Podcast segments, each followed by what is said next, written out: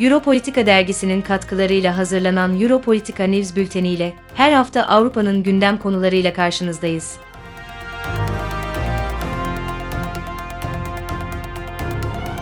İngiltere, kabinedeki istifa kriziyle sarsıldı. O sarsıntılar Başbakan Boris Johnson'u koltuğundan etti.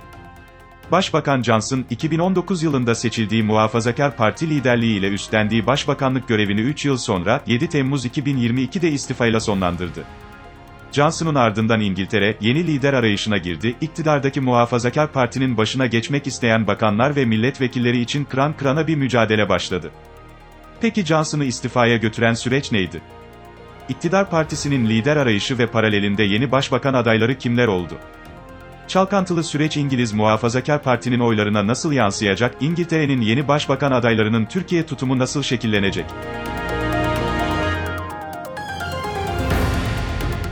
İngiltere Başbakanı Johnson'ı istifaya götüren süreç. İngiltere'deki hükümet krizi, kabinede Maliye Bakanı olarak görev yapan Rishi Sunak ve Sağlık Bakanı Sajid Javid'in 5 Temmuz günü istifasıyla tetiklendi. Sağlık ve Maliye Bakanlarının istifalarının ardından Başbakan Johnson hemen istifa depreminin hasarını giderecek adımı attı ve bakanların yerine yeni isimleri görevlendirdi. Maliye Bakanı Sunak'ın 5 Temmuz günü öncülük ettiği istifa furyası 2 gün içinde dalga dalga yayıldı. Bakan yardımcılarının da aralarında bulunduğu 50'den fazla milletvekili istifasını duyurdu. Öyle ki Johnson'ın istifa eden Maliye Bakanı Sunak'ın yerine göreve getirdiği yeni Maliye Bakanı Nadhim Zahawi bile göreve geleli 36 saat dolmadan Başbakan'a istifasını sundu. Zahawi, istifa mektubunda, içinde bulunulan durum sürdürülebilir değil ve daha da kötüleşecek. Şimdi doğru şeyi yapmalı ve gitmelisiniz sözleriyle kendi istifa mektubunda Başbakan Johnson'u da istifaya çağırdı. Birbiri ardına gelen istifalar İngiliz hükümetinde derin bir çatlak oluştururken, ana muhalefet lideri Keir Starmer de, hükümet çöküyor, İngiltere'ye taze bir başlangıç gerekiyor dedi ve erken seçim çağrısı yaptı. Aslında çok değil daha bir ay öncesinde Johnson'ın lideri olduğu Muhafazakarlar Parti içinde güven oylamasına gitmiş, Johnson 359 milletvekilinden 211'nin oyunu almıştı. Güven oylamasındaki 148 fire aslında tehlike çanları çaldığının sinyaliydi. Johnson'ın 3 yıllık görev sürecine bakıldığında en dikkat çekici gelişme İngiltere'nin Avrupa Birliği'nden ayrılmasıydı. Johnson hükümeti öncesi temelleri atılan ancak beklemede olan Brexit, Johnson ile hayata geçti. Hükümete göre başarı sayılan bu ayrılık İngiltere için önemli bir ekonomik maliyete dönüştü. AB vatandaşlarının ülkelerine dönüşü İngiltere'de işgücü açığına neden oldu. OECD verilerine göre Brexit referandumunun ardından Avrupa Birliği'nde kişi başına gelir %8,5 artarken, İngiltere'de bu artış %3,5'te kaldı. Sadece ekonomi değil, Brexit sonrasında dünyanın karşı karşıya kaldığı Covid-19 salgını da Başbakan Johnson için önemli bir imtihan oldu. Çünkü Johnson bu süreçte salgını hafife almak ile eleştirildi, hatta başbakanı olduğu hükümetin koyduğu kuralları ihlal ederek başbakanlık konutu 10 numarada özel partiler düzenledi. Covid-19 kısıtlamalarının hiçe sayıldığı bu partilerden ikisinin Kraliçe Elizabeth'in eşi Prens Philip'in cenazesinden hemen önce yapıldığı ortaya çıkınca tepkiler çığ gibi büyüdü. Johnson, karantina kurallarına uymadığı için özür dilese de bu partiler Johnson'ın adının yanına skandal olarak eklendi. Johnson'ın kendisinden 24 yaş küçük Muhafazakar Parti'nin eski iletişim danışmanı Carrie Symonds ile yaşadığı aşkla gündeme gelen bir diğer konuydu. Johnson'ın evliyken Symonds ile yasak aşk yaşadığı iddia edildi. Sonrasında ikili evlendi ama bu kez de Johnson'ın hükümet ile ilgili aldığı kararlarda Symonds'ın etkili olduğu öne sürüldü. Tüm bunlar Başbakan Johnson'ın hanesine olumsuz yazılıyor, istifa sesleri yükseliyordu ancak asıl kırılma, Muhafazakar Parti'nin parlamento grup yöneticisi Chris Pincher hakkında çıkan taciz iddialarıydı. Pincher'ı bu göreve Şubat ayında Johnson getirmişti. Johnson önce taciz iddialarından haberdar olmadığını söyledi, sonra ise baskılara dayanamadı ve Pincher hakkındaki taciz iddialarından haberdar olduğunu kabul etti, Pincher'ı atamam hataydı dedi. İşte bu itiraftan sonra partisindeki tepki sesleri istifaya dönüştü, o istifalar Johnson'ın hükümetteki sonunu getirdi.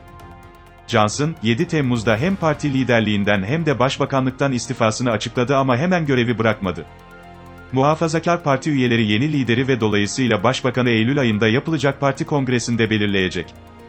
Johnson, yeni lider seçilene kadar göreve devam edecek ama Johnson'ın görevi bırakma kararı otomatik olarak liderlik yarışını başlatmış oldu. İngiltere'de liderlik yarışı. Johnson'ın istifasını takip eden 5 gün içinde parti içinde 11 isim liderliğe soyundu. Bu isimlerden Pakistan asıllı eski Sağlık Bakanı Sajid Javid, Ulaştırma Bakanı Grant Shapps ve Milletvekili Rehman Chishti daha oylamaya katılmadan yarıştan çekildi. Seçim sürecini yürüten 1922 Komitesi Başkanı, Milletvekili Sir Graham Brady yarışta 8 adayın olacağını açıkladı. O adaylar arasında istifa sürecine öncülük eden Hint kökenli eski Maliye Bakanı Rishi Sunak da vardı. Hint kökenli başka bir isim olan İngiltere ve Galler Başsavcısı Suella Braverman, Irak kökenli Milletvekili Nadhim Zahawi, Nijerya kökenli eski Eşitlikler Bakanı Kemi Badenoch, Dışişleri Bakanı Liz Truss, Uluslararası Ticaretten Sorumlu Devlet Bakanı Penny Mordaunt ve Milletvekilleri Jeremy Hunt ile Tom Tugendhat ise liderlik yarışındaki diğer adaylardı. Adayların yarışta kalabilmesi için en az 20 milletvekilinin desteği gerekiyor. Sonrasında ise girilecek oylama turlarında en az 30 milletvekilinin oyuna ihtiyaç duyuluyor. Her oylamada en az oyu alan aday elenerek, 2 aday kalana kadar oylama turlarına devam ediliyor. Bu kapsamda Avam Kamerası'nda 13 Temmuz'da başlayan oylamalar 20 Temmuz'a kadar devam etti. Her oylamada yeterli oyu alamayan aday elendi ve son oylamada 3 isim yarıştı. Eski Maliye Bakanı Rishi Sunak, Dışişleri Bakanı Liz Truss ve Uluslararası Ticaretten Sorumlu Devlet Bakanı Penny Mordaunt. Oylamanın sonunda Sunak 137, Truss 113 ve Mordaunt 105 oy aldı. Mordaunt'un da elenmesiyle yarış bundan sonra kongrede Sunak ile Truss arasında geçecek. İngiltere, Truss ve Sunak'ın liderlik yarışına kilitlendi. 2 adayın belirlenmesi için milletvekilleri oy kullanmıştı. Bundan sonraki süreçte Muhafazakar Parti'nin ülke genelindeki 160 bin üyesinin iradesi esas alınacak. Bu kapsamda üyeler, posta veya çevrim içi oy kullanımıyla yeni liderlerini seçecek.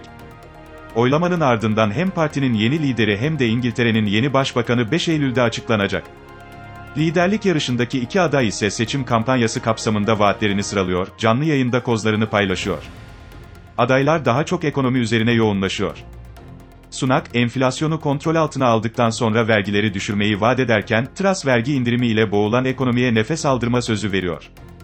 Sunak'ın da gündeminde vergi indirimi var ama Truss rakibine göre daha net şekilde vergi indiriminden yana tutum sergiliyor. 2 aday savunma bütçesi konusunda da ayrışıyor. Sunak bütçeyi aynı düzeyde korurken, Truss savunma bütçesinin artırılması gerektiğini düşünüyor. Truss'a göre İngiltere'nin büyümesine engel olan AB yasaları da gözden geçilmeli.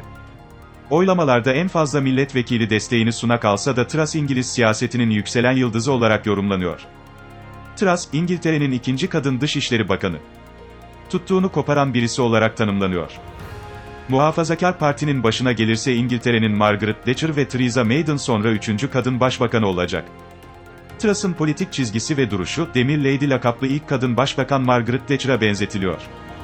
Truss'ın okul yıllarında bir oyun sırasında Thatcher'ı canlandırmış olması da, Demir Lady'nin izinden gitmeyi daha o yıllarda kafasına koymuş olabileceği yorumlarına neden oluyor.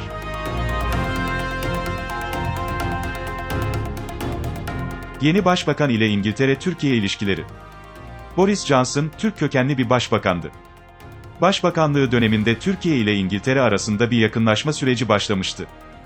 Peki Johnson'ın yerine gelecek isim ile Türkiye'nin ilişkileri nasıl şekillenecek? Aslında yeni başbakanın Sunak ya da Truss olmasının Türkiye ile ilişkilerde büyük bir değişime yol açması beklenmiyor. İşbirliğinin liderden bağımsız ilerleyeceği düşünülüyor. Çünkü İngiltere için Türkiye'nin stratejik konumu çok önemli, hala üyesi olamayan Türkiye için de İngiltere'nin dostluğu yabana atılamaz. İngiltere ve Türkiye'nin özellikle savunma sanayi, yeşil dönüşüm konusunda işbirliği de örtüşüyor. Ülkelerin çıkarları açısından ilişkilerin liderden bağımsız ilerleyeceği düşünülse de aday Truss'ın İngiliz basınına yansıyan göçmen krizi ile mücadele planı Türkiye'den tepki aldı. İddiaya göre Truss, milletvekilleriyle buluştuğu özel bir toplantıda göçmen kriziyle mücadele için Ruanda ile yapılan anlaşmanın genişletilmesi kapsamında göçmenleri alması için Türkiye ile müzakere başlatılması gerektiğini savundu. İddia, seçmenin kulağına hoş gelmesi açısından sarf edilmiş bir söz olarak yorumlansa da Türkiye Dışişleri Bakanlığı Sözcüsü Tanju Bilgiç, iddiaya ilişkin Türkiye herhangi bir ülkenin sığınmacı kampı veya sınır muhafızı olmayacak, 3. ülkelerin uluslararası yükümlülüklerini hiçbir şekilde devralmayacaktır, dedi. Bir bültenimizin sonuna gelirken haftaya yeni bir gündem başlığında görüşmek ümidiyle esenlikle kalın.